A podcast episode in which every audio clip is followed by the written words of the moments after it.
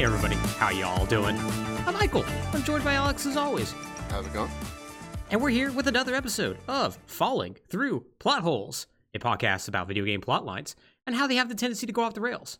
Alex, how you doing this morning? I'm doing good. I'm I got my coffee.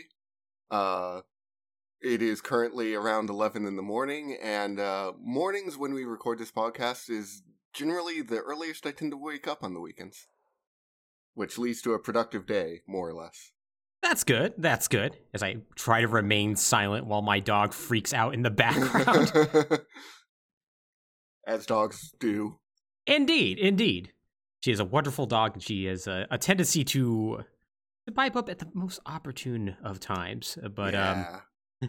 But yeah, no, that's good. That's good. I'm glad you're ready to have a have a nice productive day. You got your coffee. I wish I had coffee right now, but I've already had three cups, so Ah, yeah, maybe that's maybe that's enough. that's probably enough. It's it's wonderful being a nurse and developing a bad coffee addiction. Yeah. But you know, Alex, you know what else I also like? Mm-hmm. I like movies. Do you like movies? I do like movies.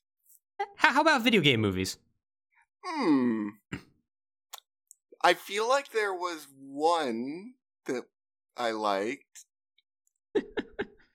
All Well- right. The the You know, I didn't hate the Angelina Jolie Tomb Raider movie, the first one. I yeah no I saw that in theaters with my dad and I, I remember enjoying that quite a bit. Uh, I, I saw the most recent Sonic the Hedgehog, the, the Oh, second yeah. one. That that Yeah. one was fun. Yeah, perfectly serviceable kids movie. Yeah. yo, perfectly fine. But um, yeah. Uh, what's um, what's the worst movie you've seen? Worst video game movie? Oh, BloodRayne. By Oh, yeah. I actually watched Blood. Ra- Man, Yeah, oh boy, I wish I hadn't. oh, that movie is completely without redeeming qualities. oh man, I've always wanted to watch like um, Uwe Boll's uh, Postal, just yeah, to see I how heard offended. that one. I heard that one wasn't the worst. Yeah, yeah, I heard it's like wow, the, he actually did satire. Yeah, And it's like, huh? I did not think he was capable of it. Amazing. But yeah, I- I- video game movies are, on the whole, kind of terrible. But that's kind of the problem, as because as video games became more popular, and more profitable in the '80s and '90s, Mhm. like it kind of only made sense that media companies and movie companies were. Who were like desperate for like new hits and big profits would seek to license like various gaming franchise in an attempt to bring them to the silver screen. Mhm. And uh, as we just alluded to, most of them are terrible. Yeah. Uh, Alex, what do you think's the first video game movie to exist? Let's see. I know Super Mario Bros. was pretty early, hmm and that was before Double Dragon. I'm trying to remember if there was one before that. I mean, it's like straight up adaptation of a video game, right? Yeah, yeah, Yeah. Yeah. And you would be correct. It's Super Mario Brothers, uh, Okay. the 1993 movie, a rare collaboration between Disney and Nintendo, by the way, or a Disney subsidiary, I guess would be Hmm. more accurate. Right. Uh, this movie, a walking acid trip of bad decisions, drunk stars, and insane liberties taken with the Mario license, was a commercial and critical failure. One that I own three copies of. oh uh, my god. Enough that you yeah i the whole idea was it was going to be a joke that i was going to give it away to my friends before i moved away from my hometown and then i Uh-huh. forgot and now i own Hmm. three copies of the movie so jokes on me i guess I guess so.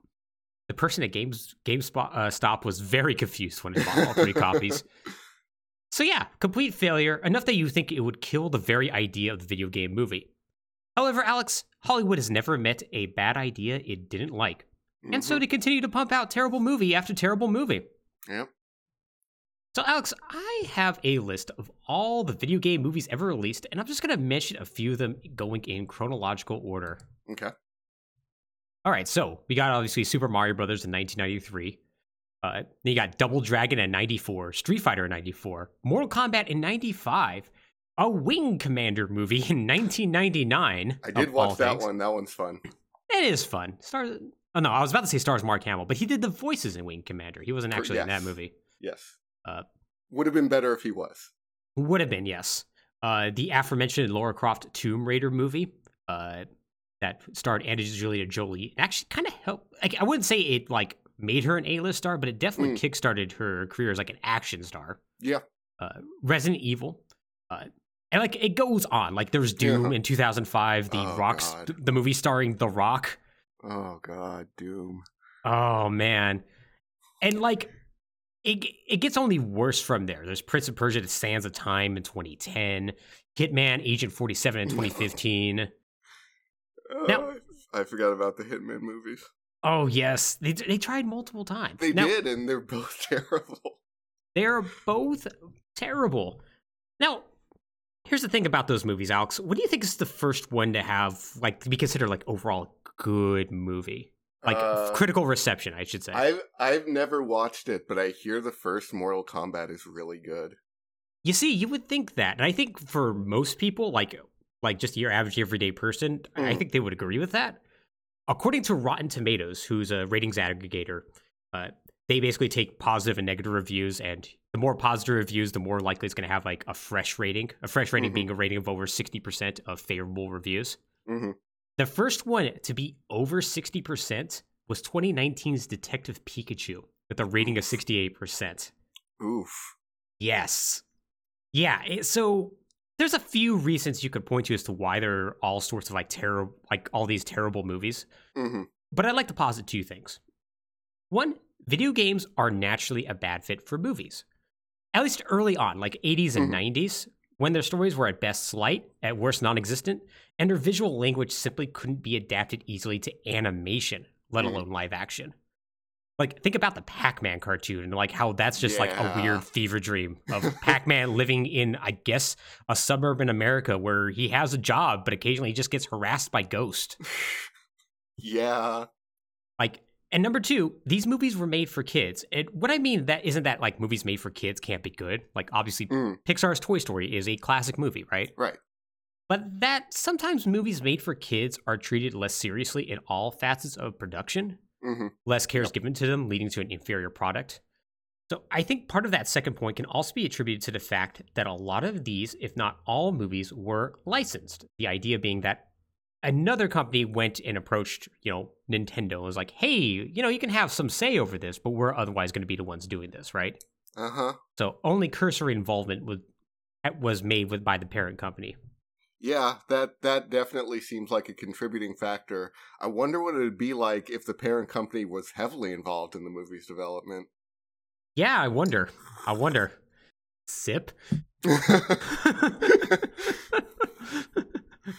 so yeah, while video game movies nowadays seem to have found their niche, back in the 90s and early 2000s, they were still trying to figure things out. But regardless, they weren't exactly the most serious creative products out there. That is, until a little Japanese company, buoyed by an extreme amount of success in the 90s, Oh God! Decided- go.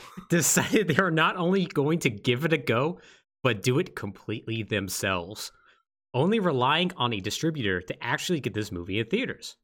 I am, of course, talking about the one and only film from Square Pictures, Final Fantasy The Spirits Within. Oh no! Alex, I decided to rewatch this movie last week after seeing it for the first time in theaters when I was 14. Mm, believe, sounds yeah, about sounds yeah. about right. Yeah, Yeah, 2001 is when it came out. Uh, have you seen this movie? I have exactly once in two thousand and one. Yes. Yeah, yeah, that's really the only time you need to see it. Yeah. It is uh it's not a good movie. No. It's- It is a very very serious movie too. yes, it, it is far more serious than any of the games. I would say. Yeah, actually yes, there is not a joke to be cracked in there. And the the times when they attempt to like do jokes in there do not work. Yeah. No. It is one of the most stilted movies as far as dialogue and script. It it is but it's also the most video game of video game movies. Like literally it is a Mm. video game plot that goes on in there as we'll get to in a bit. Yeah. But yeah, it The Spirits Within is to this day maybe the still most ambitious video game film ever made. And is in the running for the one of the most ambitious 3D animated films ever. Yeah, yeah, I'll give it that for sure. Alex, this movie had a budget of $137 million in 2001 money. Yeah, that's that's a pricey tag. Yeah. It's the it was the most expensive video game movie ever until 2010's Prince of Persia: The Sands of Time, which had a, a 200 million dollar budget. But here's the thing: if you adjust for inflation, uh, inflation by uh, 2022 standards, uh, it still is the winner at uh, $282.5 million. and I think Sands of Time, I don't have it written down here, but I think it was Hmm. around 250 So still more expensive. Like- I'm gonna be honest. I saw Sands of Time. I'm not sure what about that movie was that expensive. I saw I saw that movie in theaters and I was like, well, no, I did not see it. I saw that it was in theaters. I went, Uh-huh. I'm, you cannot get me in there. I You you made the right decision. I will not fall for this. I don't care if Jake Gyllenhaal's the lead. Yeah. But yeah, it was a mar- remarkable like undertaking by Square, a Japanese company famous for RPGs that just 10 years prior to starting development on The Spirits Within wasn't exactly on the most solid financial footing. Like they Mhm. have a meteoric rise but in that 10 years. Yep. Now, they were being the primary bankrollers on one of the most expensive movies upon release in 2001. And I do mean one of the most expensive movies. Like uh, contemporary releases that year include Monsters Inc., Harry Potter and the Sorcerer's Stone, and even the first Lord of the Rings film. Mm. All three of those movies, if I remember correctly, did not exceed $100 million in budget. Wow. Yeah, right? In fact, the only film that was more expensive to make that year was the incredibly bad Pearl Harbor film starring Ben Affleck. Uh, And even then, only $3 million more expensive at $140 million. Yeah, so once again, meteoric rise in ambition for a company that, once again, was not doing hot financially in 1987 when the movie's namesake came out, Final Mhm. Fantasy, for the Nintendo Entertainment System. Now, Alex, I'm going to spoil a few things. okay. Uh, this movie is an incredible flop. Like one of the biggest box office busts of all time level. Like uh, uh, Mhm. uh, there's multiple lists that will list it as top 10. Like CNBC from a list back in 2015, I think had it rated number nine overall. Mhm. Uh, I think CNET had a, had a list where it was number four. And it sort of makes sense when the movie only makes roughly about $87 million at the box office. Yeah. Oof.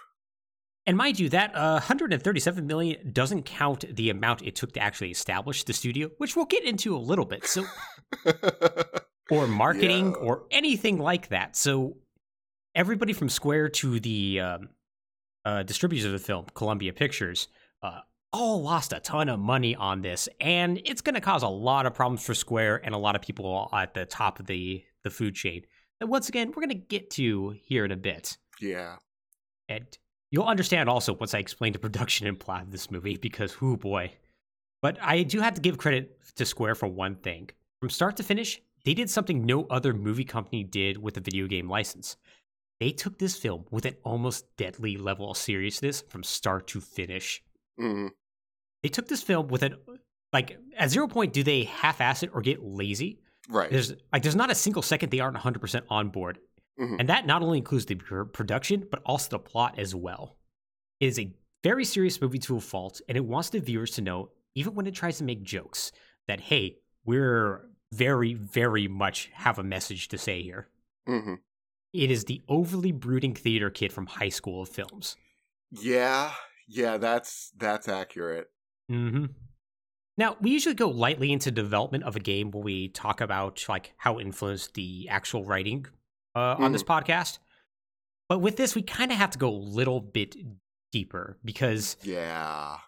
uh, we obviously not only have to talk about like, the movie's namesake, uh, we also kind of have to talk about the production because they have some ideas about where 3D CGI movies are going to go. hmm That is kind of insane and very wrong. Oh God, I forgot about that part. Oh, yes. Oh my God. So let's start with that development. So, Spirits Within started development in 1997, a very important year for Square. Because that's the same year that a little game called Final Fantasy VII came out. Uh, in fact, came out in January 31st of that year in Japan. Now, we talked about it a little bit before on this podcast in our Final Mhm. Fantasy X episode, and I think one other as well. Uh, but in short, Final Fantasy VII is one of the biggest games of all time. Yeah. Uh, not just for Square, but gaming in general. Like, it sold 6 million copies by the following year. It established Final Fantasy in North America is more than just like a well regarded but niche role playing game. Mhm. Uh, it's like it became a cultural phenomenon and inspired other companies to get in on the RPG market, at the very least to bring their games over to the Western Hemisphere, if not develop exclusively for it, like your Legend of Dragoons and whatnot. hmm Now, perhaps most importantly to our story, though, is as one of the first big examples of CGI graphics being used for cutscenes. To establish large scale scenes full of spectacle and action, like to help wow players and be like, hey, look at how cool and just grand and epic our adventure is, right? hmm Now, this is something that was difficult to do in RPGs before on like the Super Nintendo or Genesis. You just first off, you had cartridge space that was limited. These games were already big and encompassing as is, so any sort of cutscenes that are in there were usually very, very simple. Right. Now, cutscenes in this game and subsequent follow-ups, such as Final Fantasy VIII, established Square as somebody who can make incredibly beautiful and intricate cutscenes without any sort of difficulty at all. Like that was probably like the one thing like a lot of trade magazines in North America would talk about. Like, man, Mhm. look at these. Like, if there's ever any preview coverage of any Final Right. Fantasy or Square game, you could bet that whatever their fancy CGI opening was, it was going to get front page, Yep. Absolutely. and for good reason. It looked really good. It they looked amazing, especially from like eight onward. Seven, they were very much still Hmm. grappling with the techniques and technology. Yeah, But still like finding the- your feet. Yeah, but like by the time they hit eight, they were freaking going. Mm-hmm. Mm-hmm. Yeah, the opening uh, cutscene to Final Fantasy VIII is still uh, basically imprinted on my mind forever. Mhm. I will forget everything else but that. Yeah. that and the Pac-Land theme music for some Well, reason. yeah. You know.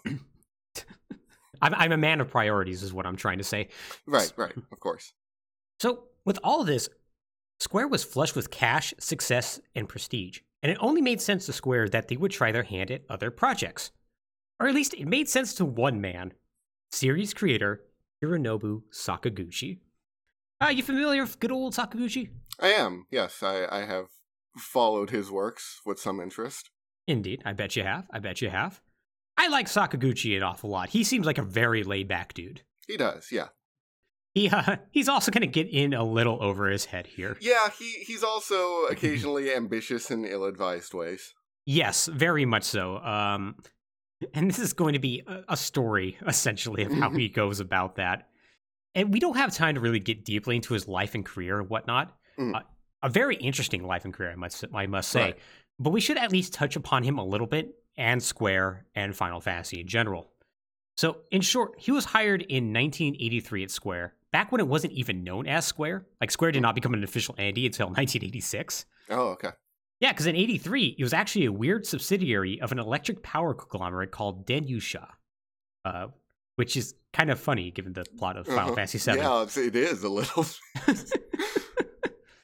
In what I'm sure is a very relatable story, the owner of said company had a son by the name of Masafumi Miyamoto, who wasn't interested in taking over the family business and just kind of wanted to make video games. Mm. So his dad did want him to be involved in some way, though. And so he just made a subsidiary that was going to be dedicated to video games and put him in charge. All What's- right, fair enough. Yeah. You know, once again, very relatable. Uh-huh. Now, now for the first three years of this company, it was run um, about as well as you could think for a company that was just kind of handed off to the son of uh, of a you know owner of, Of a the boss, corporation. yeah. yeah. Because uh, despite only releasing one mildly successful game, he immediately got like ambitious. Like, we need to move to like these expensive offices in Ginza oh boy. because we want to appear more affluent. We got to get like we got to be like really prestigious and whatnot. Uh, this was a move, by the way, that lasted until literally like their first rent payment. It seems Uh, hmm. because they immediately had to move shortly thereafter to smaller offices. Boy, it is just built into this company's DNA. Mm-hmm. To make oh incredibly poor financial decisions with money they Uh-huh. don't really have. Yes. Just from the start. yeah. Yeah. It's it's kind of amazing. It's It's their entire life. It continues to this very day. It's it's wonderful. It's Oh my wonderful. God. I love Square so much. so they're now strapped for cash. But Sakaguchi, who is now the director of development at Square, uh, I, w- I would call it a rapid rise in the three years, but there wasn't exactly a whole lot of employees at Square. right. He, he proposed making an RPG similar to another popular game that had come out recently called Dragon Quest. Mm. Now, Miyamoto agreed to this, provided they only used five staff members because, once again, they couldn't afford anything at this point. And so a little game called Final Fantasy came out in 1987. A game that is basically Dungeons and Dragons with the serial numbers filed off to moderate success. hmm And with that, Final Fantasy became their go to franchise. Now, there's a lot of you know apocryphal stories about you know Final Fantasy. Was like named that because it was like the last hurrah of Square. And they were going to go bankrupt if it didn't succeed. Right. Uh, there doesn't seem well. It's unknown if how true exactly that is because Mhm. Sakaguchi himself has both confirmed and denied in separate interviews that that was true. One thing is consistent though is that they were in fi- very dire financial straits, and Uh-huh. I, I suspect if this did fail, they probably weren't going to last much longer. Right. But regardless, this was successful, and he immediately went, Final Fantasy is going to be our go to franchise. Yep. And, you know, as the games went on, got better, got a little less derivative, uh, they eventually began selling incredibly well, not only in Japan, but internationally, which led to a great influx of cash and a lot of prestige for Sakaguchi, who eventually would rise to the level of executive vice president in 1991 like and this led of course to the golden years in the 90s for square where it seemed like every game they put out no matter Mhm. how crazy the development or backwards everything was was just solid gold success critically acclaimed games some of the greatest games of all time Despite some of them being like kind of fundamentally broken. they all were fundamentally broken like No, a lot no- of them just have bugs that make the game kind of not work in certain ways. yeah like major things in secret of mana to like uh, everything in final fantasy 6 yeah. yeah it's kind of amazing like it's i actually kind of love those games because of that because you could break them in so many dumb ways but yeah Yeah. yeah, uh, there was not exactly a whole lot of qa going on in square at the time Yeah, not so much. so his final director role because he was director on the first five final fantasy games but his final Hmm. one is going to be 1992's final fantasy v and while he would spearhead multiple pro- other projects like chrono trigger and whatnot he Mhm. mostly left day-to-day duties to other people such as masato kato or yoshinori kitase um, the director of chrono trigger and final fantasy VII, uh, Mhm. respectively then 1997 rolled around and final fantasy VII happened and with the large cash infusion and prestige uh, that just happened to occur with Square right now, uh, this left him in a position to do something outside of his wheelhouse make a movie. Now, it's unknown if Square management overall wanted to go in this direction. They, they certainly had dabbled in multimedia before, albeit Mhm. not with their complete 100% involvement. Uh, there's a sequel to Final Fantasy V, for instance, that's a uh, original video animation in Japan only. Mm. Uh, but they didn't actually make it. Studio Madhouse did. Okay. Uh, So they had like some areas where they kind of dabbled in it, but they never really put all into this. And it's unknown if like Square management wanted to go in this direction or if, you know, Sakaguchi was the one who was spearheading this. He was certainly powerful Mm. enough he could have, right. but it ultimately doesn't matter because Sakaguchi immediately decided he's going to run the entire show. Mm. He's going to be the director, and as director, he's going to make all of the decisions. A lot of them that are going to be interesting to say the least. So, in order to facilitate this, because Square decides very early on they're going to do everything, they're right. going to establish a new subsidiary by the name of Square Pictures. The entire purpose is not only making this movie, but others in the future. Like, this is supposed to be an Mhm. ongoing concern. Now, for this movie, Sakaguchi is going to make three critical decisions. The first is it's not going to be a live action movie, like basically every other Mhm. video game movie, but rather entirely CGI. Two, it's going to be developed entirely by Square in order to retain full control of the project. And three, the movie was going to be made with Western audiences in mind, which meant it needed to be made by a Western staff, which means the studio needed to be located in Hawaii, and Sakaguchi would need to relocate to Hawaii, where he still currently lives to this day. Oh my god, that's such an amazing like train of logic. Mm-hmm. Mm-hmm. It's like I want this movie to appeal to Western audiences, therefore I must move to Hawaii. Yep, exactly, right? Exactly.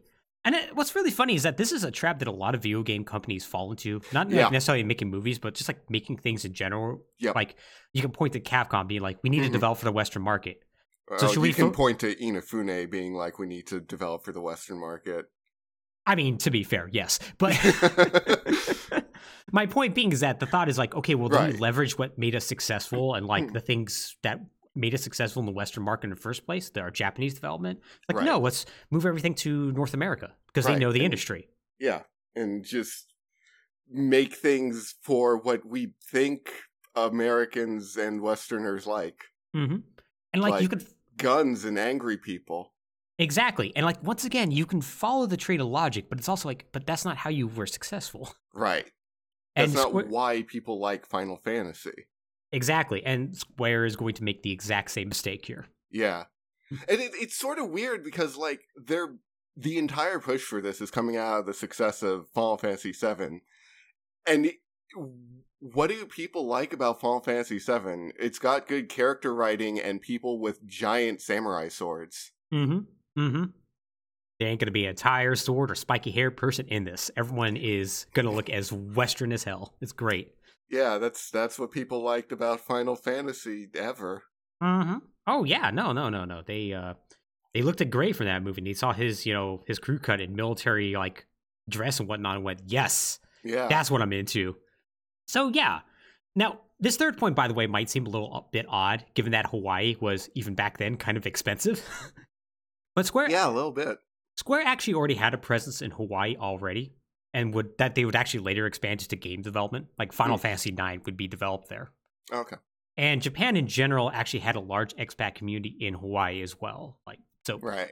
it, it, there's already some ties there. But regardless, it meant that a new studio that would cost forty five million dollars to establish, which is by the way not Hmm. factored into the budget.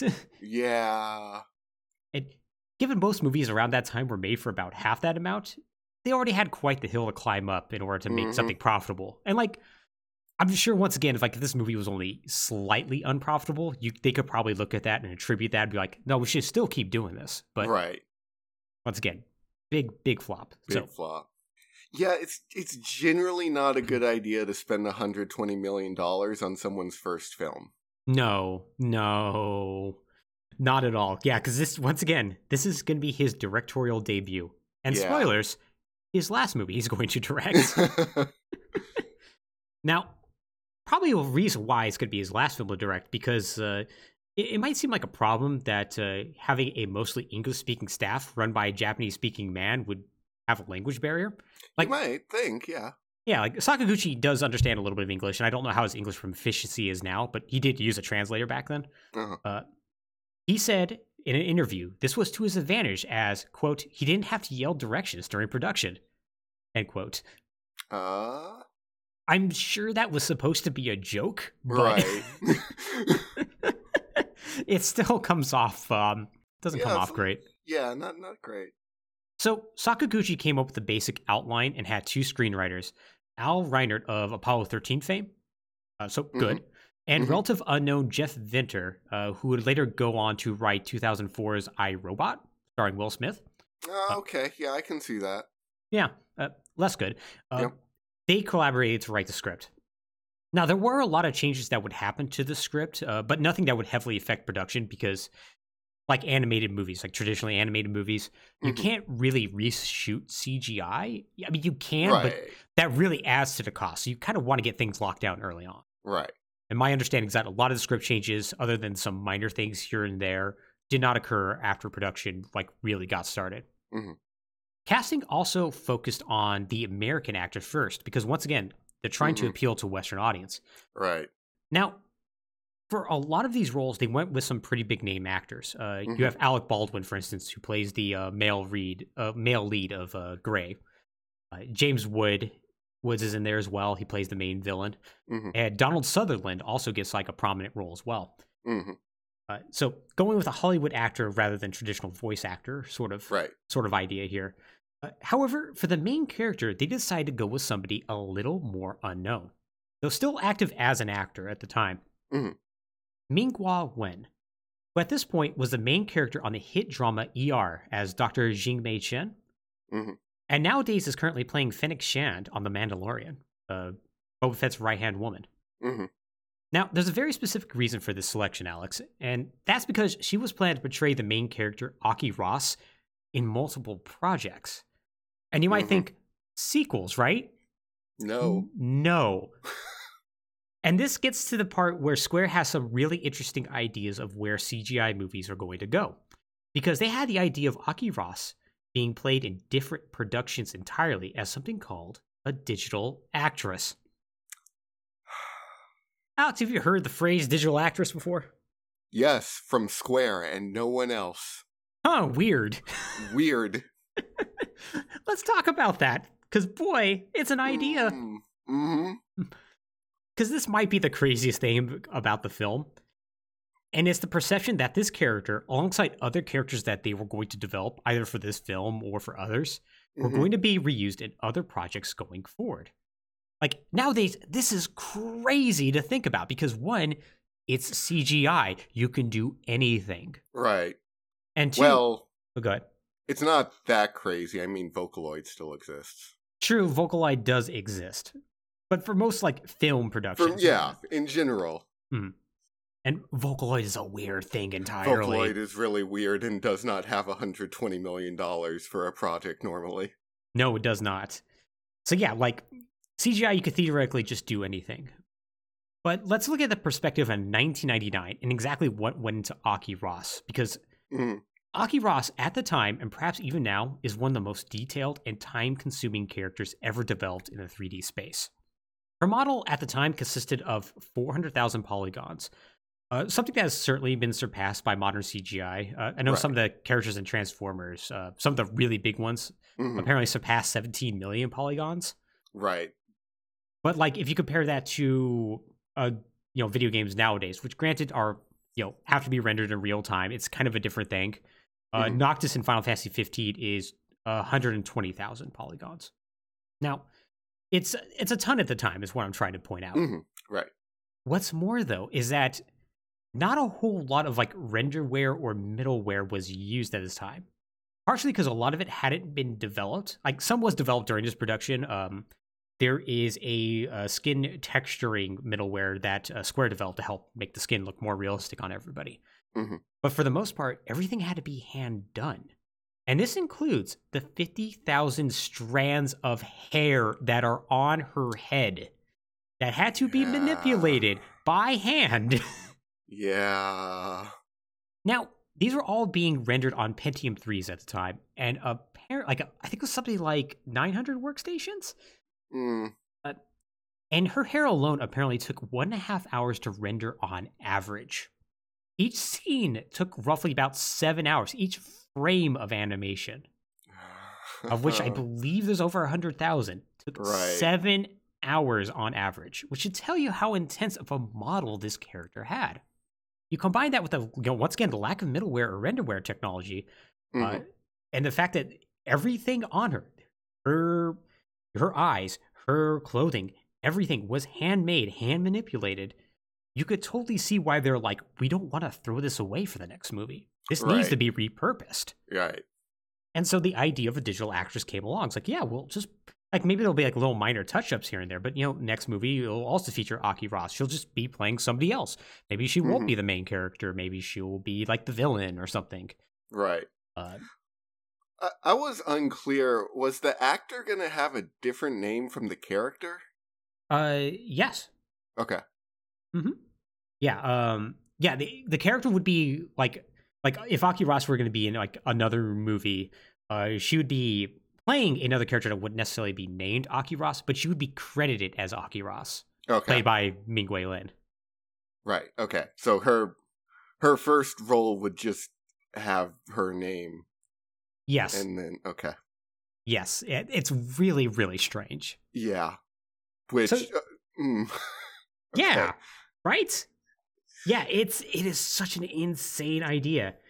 So a lot of attention and detail went into into Aki's uh, creation. Sakaguchi himself obviously had a lot of input. Uh, like eventually, like at first she was like a, like almost looked a little too much like a supermodel. So like they kind of like dulled her facial Mhm. features a little bit to make her look more natural and whatnot. Right.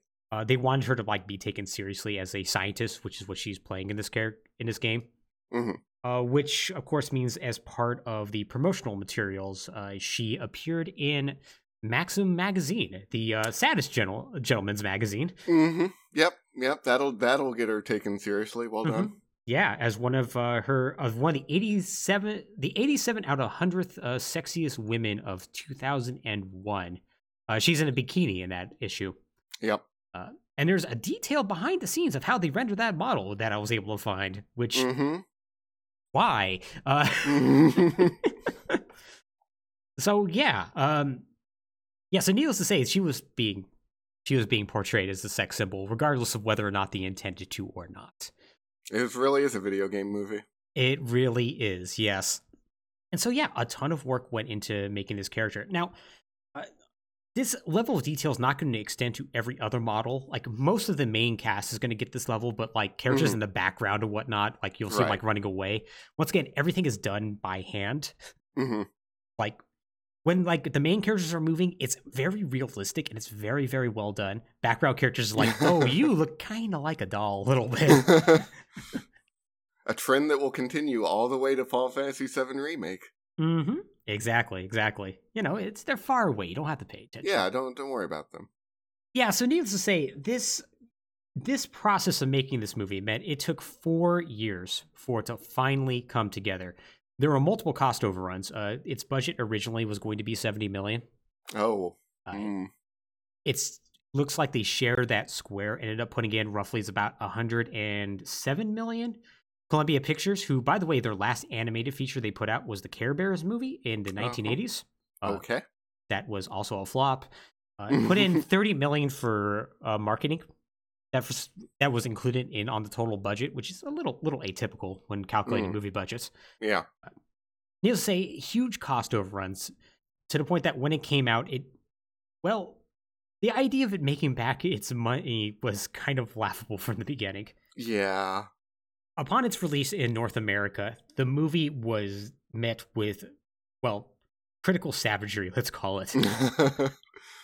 a lot of it focused on the fact that while technically it was a masterpiece, hmm the plot was, let's call it, uh, impossible to follow.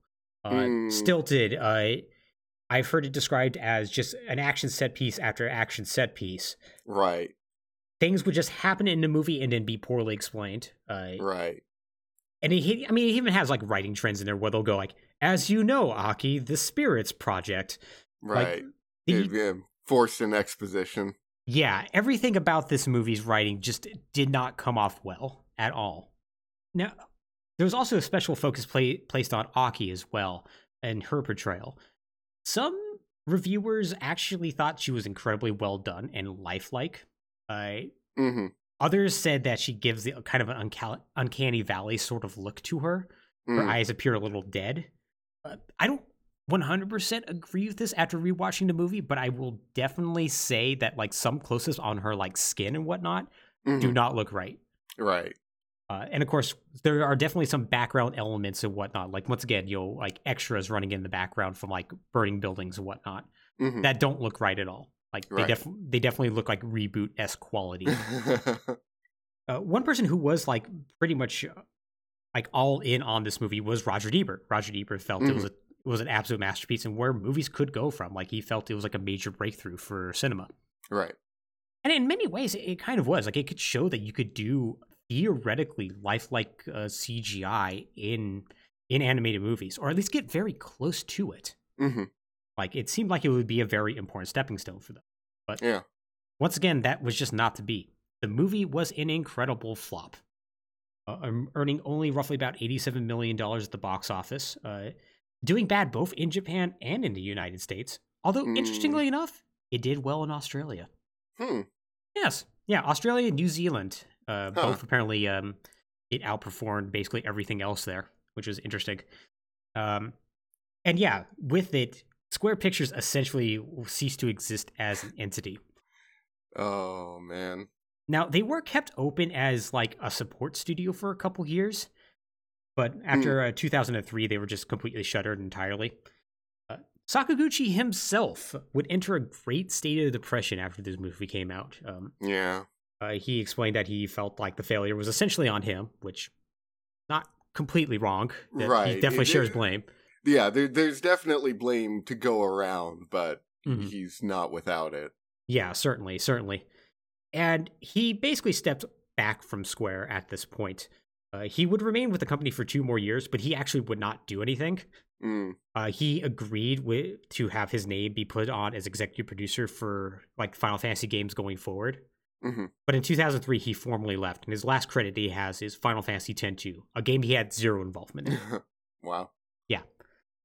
He's since you know recovered and he's Mhm. doing fine now. He formed his own company, Mistwalker, that's still putting Yep. out games to this day. He's he's doing fine for himself now. Uh, Which, like, I like to see that. Yeah, I like to see that too because I, I have no ill will to this guy. He- Yeah, same. Uh, Square itself would end up in financial trouble with this, as you could imagine. Yeah. There's, of course, a story of going on that the merger between them and another major RPG publisher in Japan, Enix, uh, happened because of this movie. Uh, the exact opposite is true. They were in they were in talks to merge before the movie came out, largely because Square was in a very strong financial position. Mhm. Then the movie came out, flopped. Square was uh, kind of teetering there a little bit, and Enix was like, "I don't know if we want to merge with this company. They do not. they might take us down with them." yeah. Things end, eventually ended up getting settled and in 2003. They those two companies merged, forming Square Enix, which exists today. Uh, Mhm. S- Square itself actually does not exist. Enix took over as the managing partner in that company. Hmm. Although um, Miyamoto, uh, he is the uh, he did retain um, the largest majority shareholder in the company. So I guess in in some way, Square still continues on. Yeah. So with that, Alex, I think we should talk about the plot of Final Fantasy: The Spirits Within. Should we? No, but we're going to anyways. So, Alex, to start with, this movie takes place in tw- in 2065. Uh, we're not really told uh, that directly. We just see it on a view screen at one point, so that's how we get Mm. set it.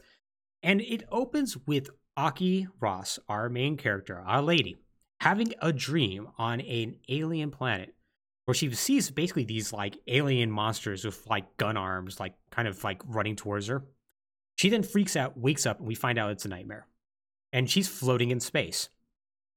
And one of the first really, really good scenes. Every scene Mm. that takes place in space with like her hair just like flowing around and whatnot, right. and like her moving around is incredibly well done. It looks It's- really, really good.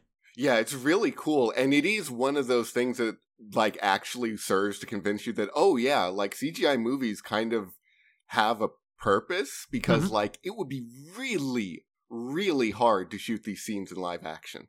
Oh yeah, exactly, exactly. Like it was possible, but you had you had to get NASA's approval, and you had to do it in seven minute intervals. Like yeah. So just incredibly like technically difficult to achieve. mhm. But like with CGI, you can just do whatever. Mm-hmm. Exactly, exactly. And it looked so, so good. Yeah. And so we learned that Aki is in space because she is searching for the spirits. So it and it turns out she's found a spirit in the ruins of New York. So she lands in New York in her spaceship and whatnot. And uh, you, s- New York, by the way, looks like a cross between Midgar from Final Fantasy VII and Mhm. every destroyed city in The Matrix. Like I looked at this and I went, Right. "This is a Matrix ass setting right here," yeah. which would make sense. This came out two years after it, hmm and Aki is like walking around. She's trying to find this spirit, but it turns out there is these weird orange alien spirits that are following her around. Like they're like snake-like or like weird Mhm. humanoid-looking things, and it turns out they do not like people because they immediately try to attack Aki. But luckily for her, a bunch of soldiers just like fly out, like jump out of a helicopter, like goo gun their way down, like they shoot like goo out of the guns and landed it, and they just immediately start blasting these alien spirits.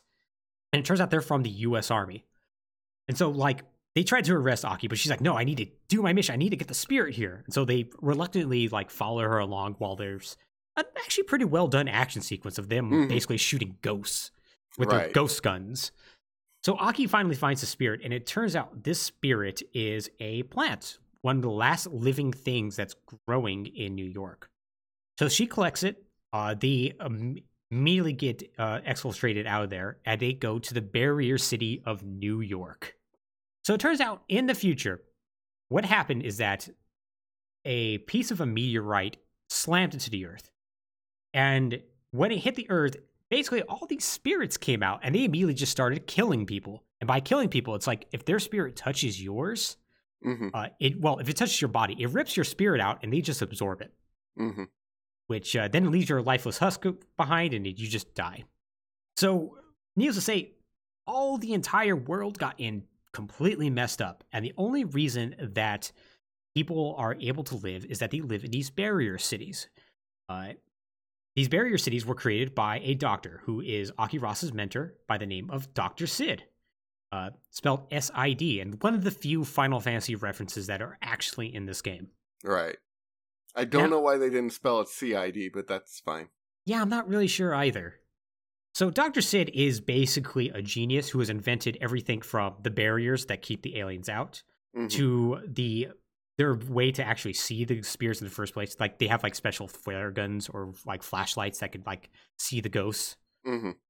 as well as the guns that actually can destroy the ghosts. So like he's basically the entire reason why anybody is alive ever. Mhm.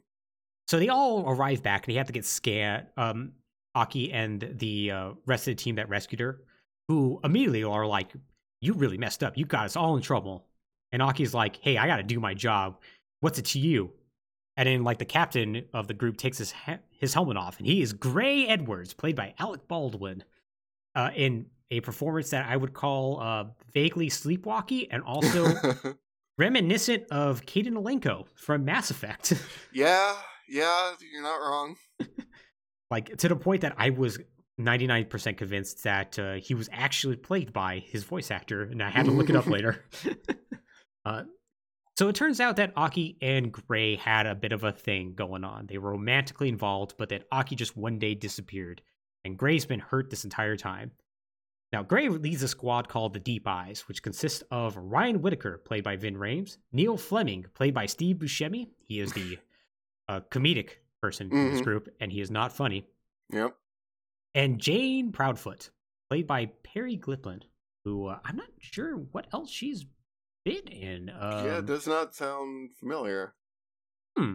of a lot of television shows. It looks like Okay. uh, mostly sense. mostly doing voice roles. Okay, so an actual voice actor. It looks like it. Yes. Wow. Huh. How novel. How novel, right? so they get back. Let's get back into Barrier City. They're all having to get scanned to make sure that they're not infected with the alien, the alien Mm-hmm. spirit.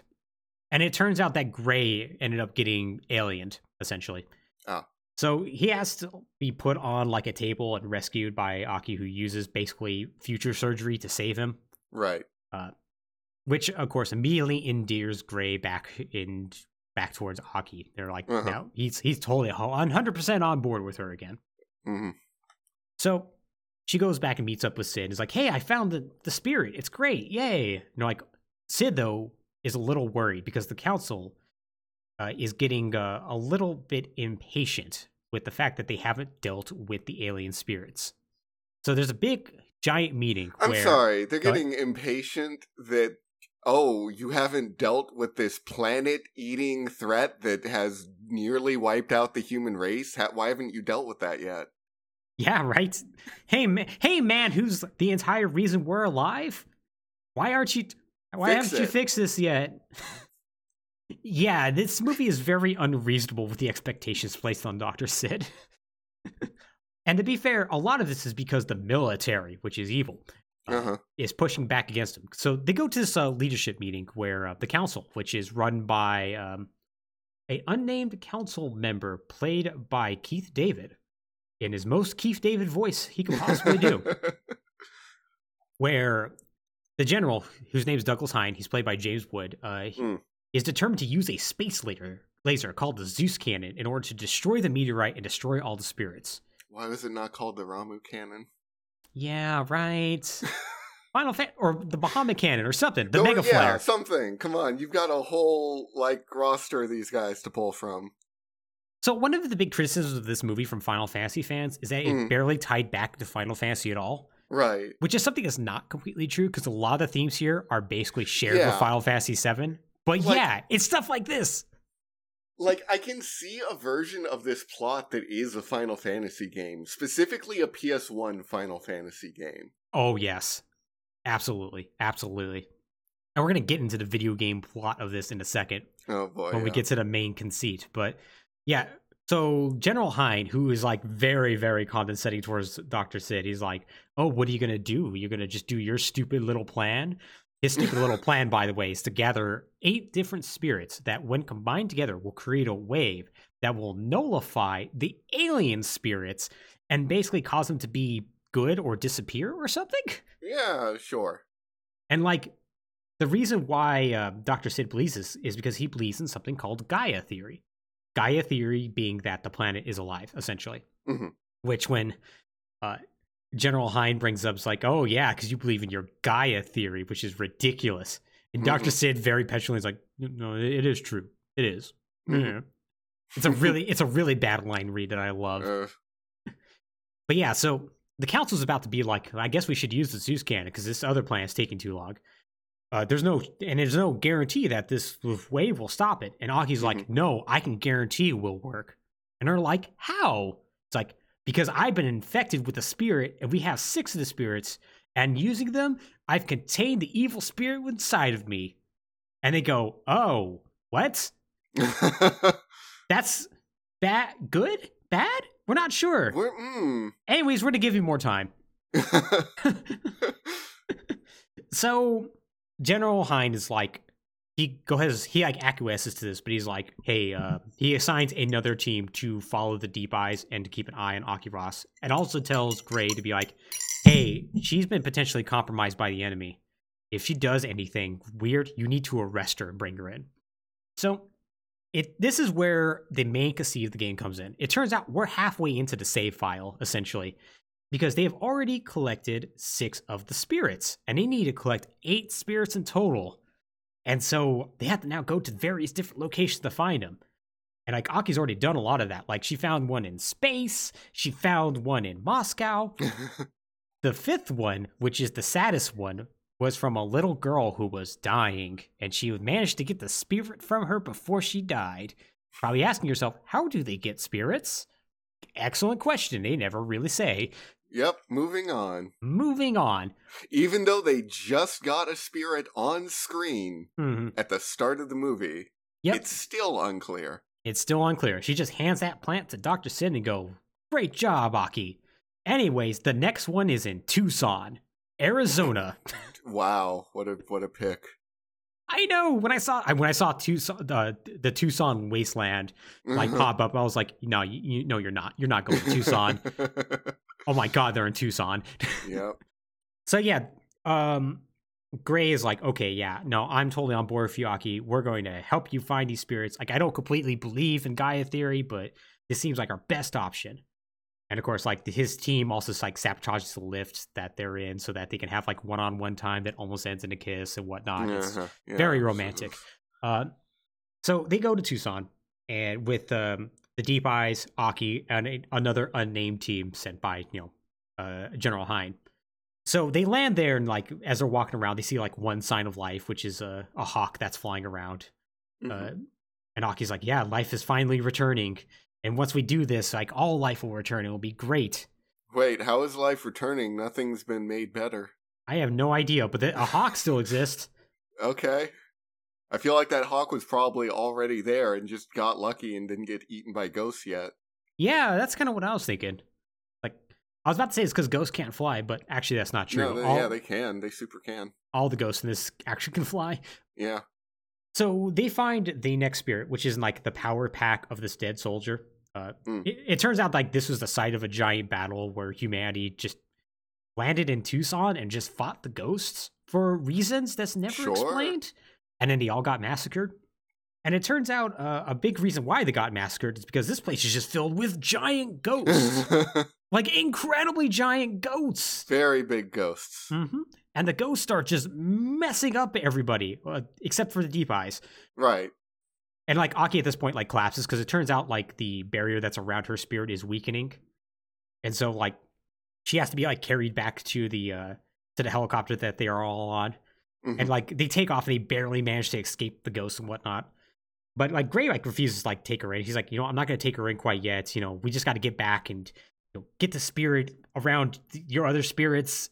The, the spirit we just got, the, seventh spirit- one. Yeah, the, the spirit will spirit things. Yeah, it'll it'll make it so that the evil alien spirit will take you over. I'm saying spirit so many times, my god. Yeah. So he's and like once again, you know, totally in love with her again. So he doesn't want to arrest her.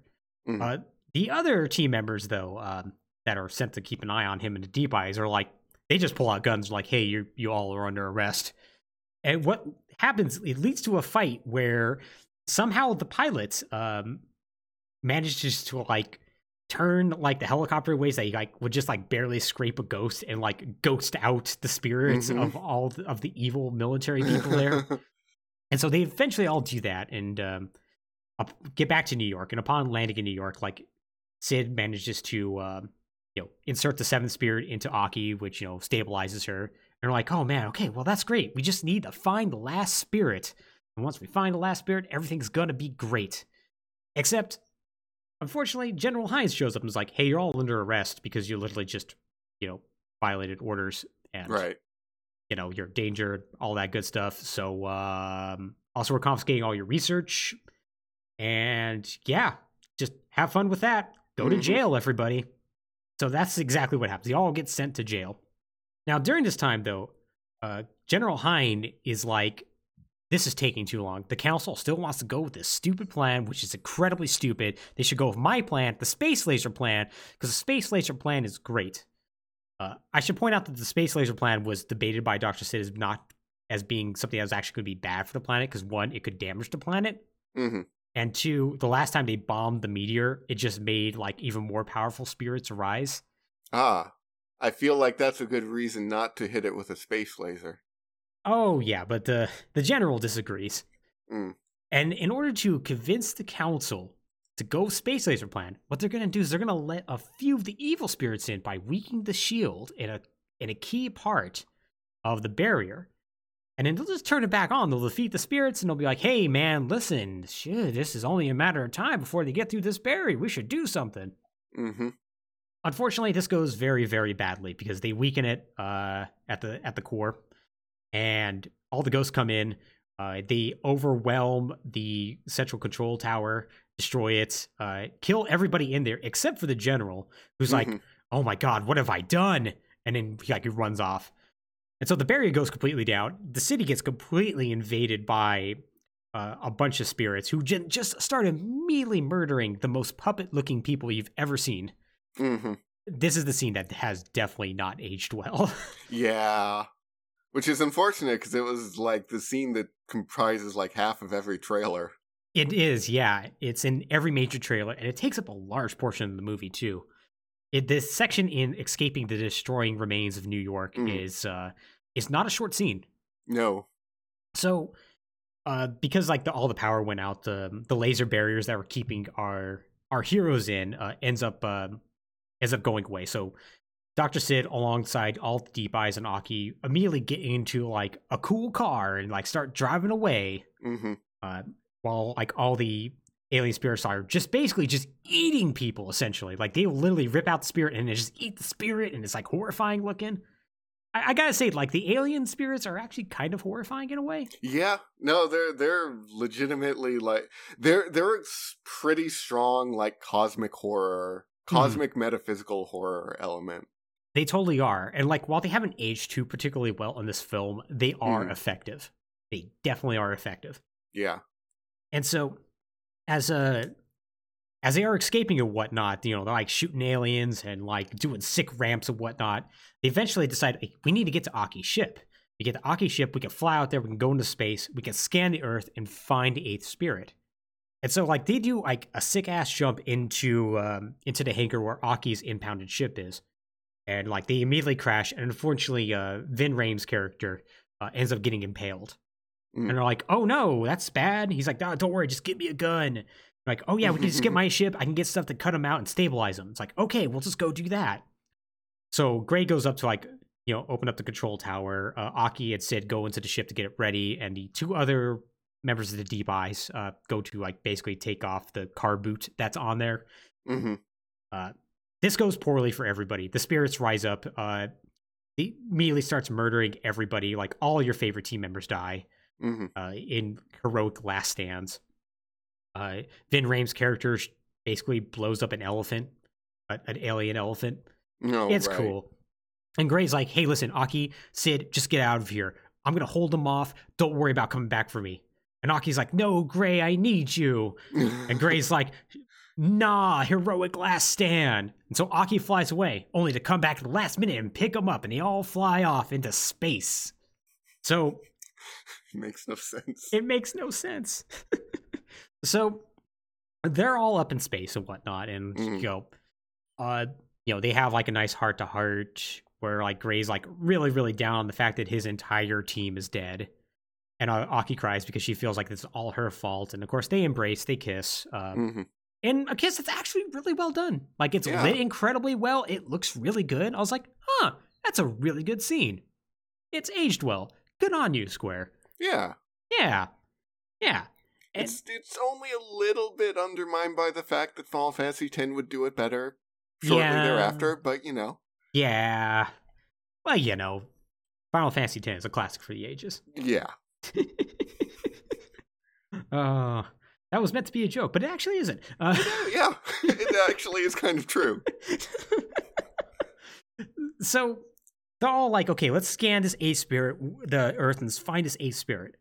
And Sid has this brilliant idea. It's like, we scanned everywhere. We can't find an A spirit that like matches the waveform that we need.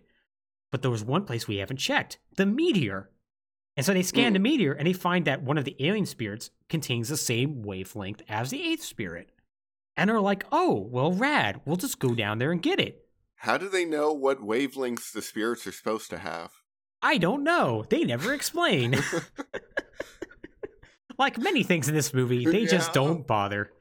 So, this is once again, this movie has so many parallels to Final Fantasy VII. A Mhm. meteor they have to go to that's going to be essentially the final dungeon. Right. Getting all these MacGuffins, Gaia theory, hmm a realistic world.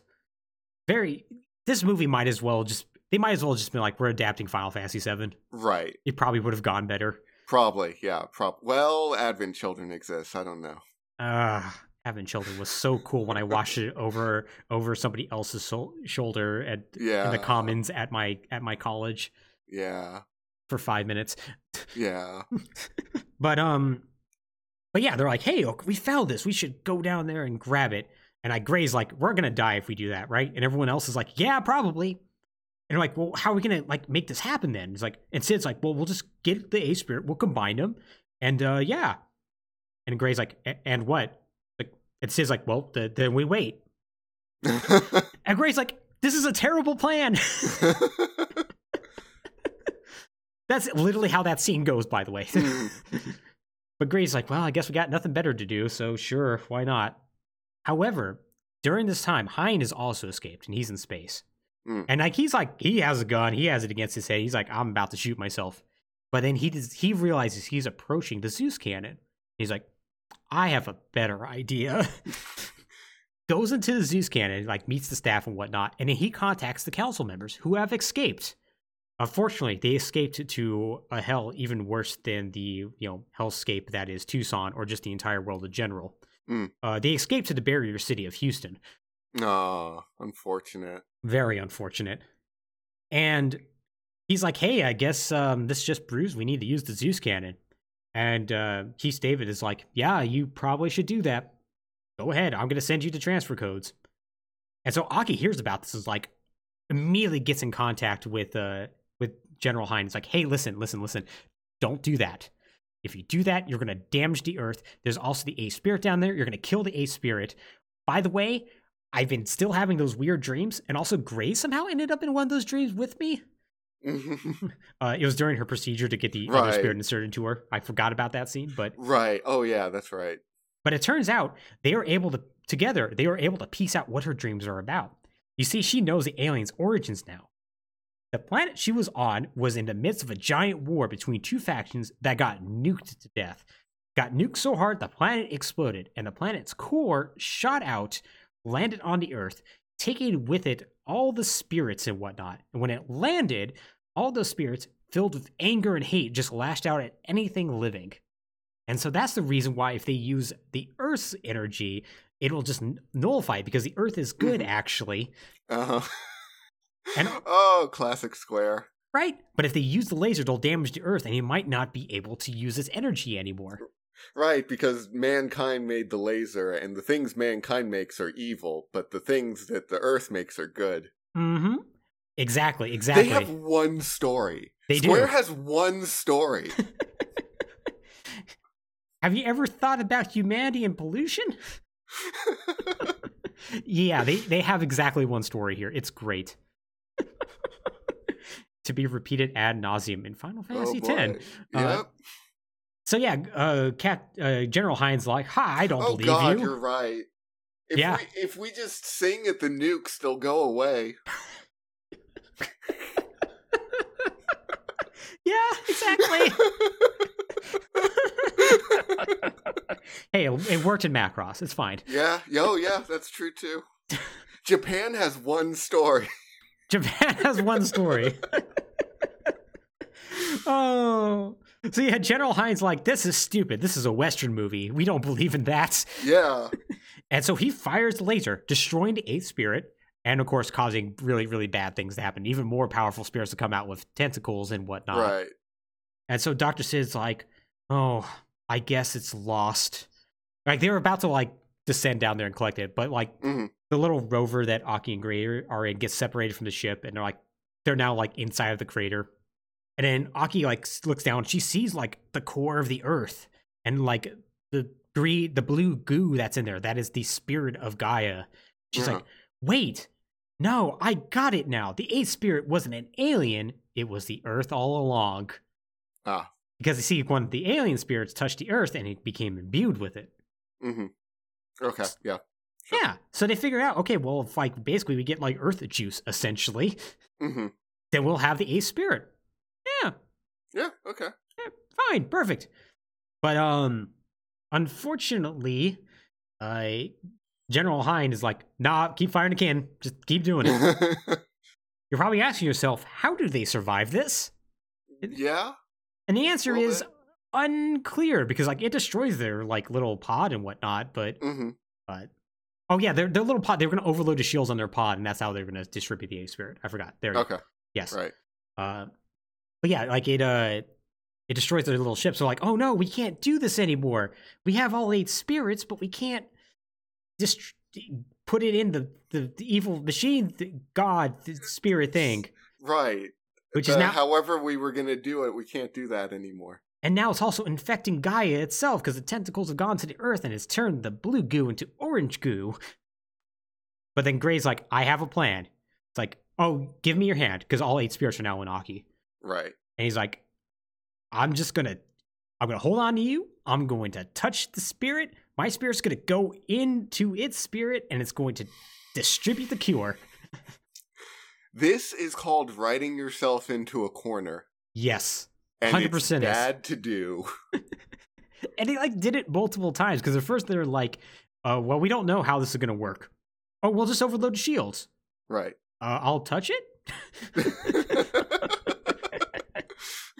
And so that's exactly what happens.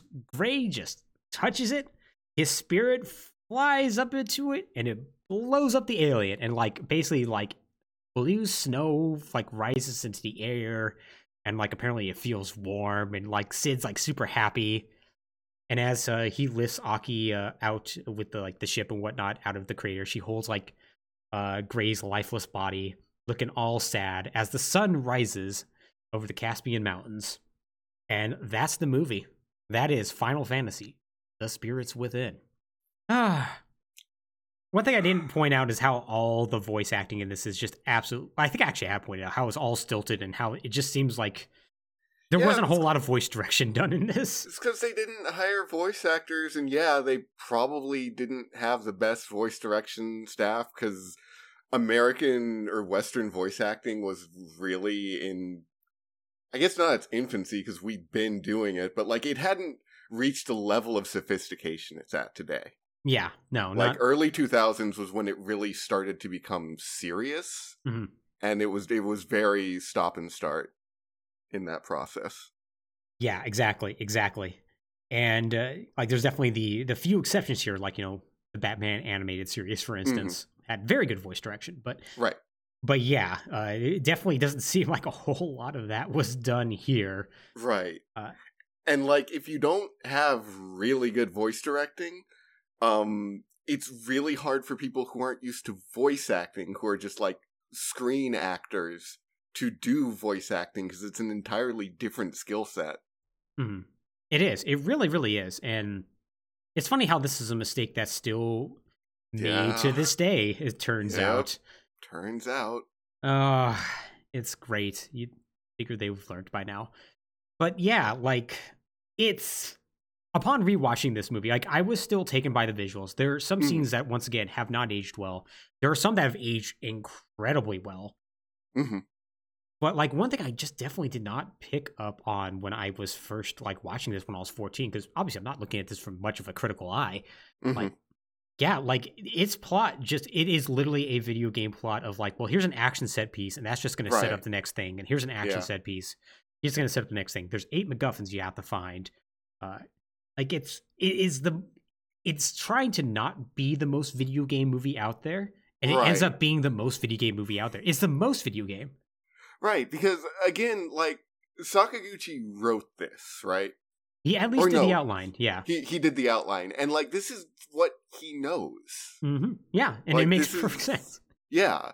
And like the I think the biggest maybe the biggest because again, I can see the version of this that is a PS1 Final Fantasy. Oh, totally. But that version is also like 30 to 50 hours long.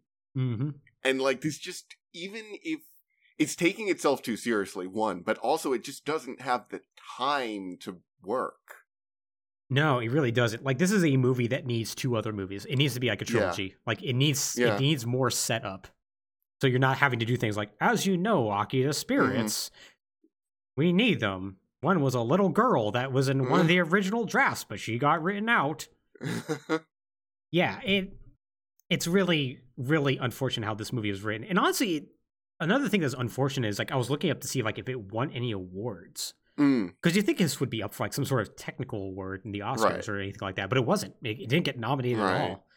Uh, it did win um, a prize at the Japanese Media Arts Festival, uh, mm. but it got nominated for everything else. Like, um, and it's stuff like the Saturn Awards for Best DVD Special Edition release, what the which that's not a prize. Stop that. No.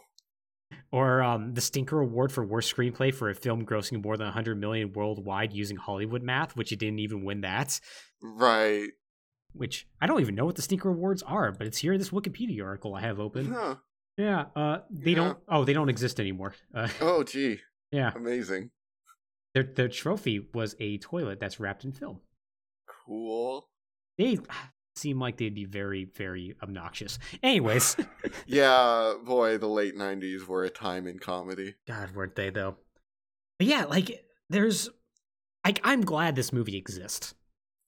Yeah, ultimately, yeah. Mhm. Like this is a movie that if I I will say one thing like there was a lot of like reviews at the time that were like well this movie is kind of boring and it, it, in, Uh-huh. in many ways it, it is like just like Yeah. the way of, like prop, plot progression is and whatnot and just like Mhm.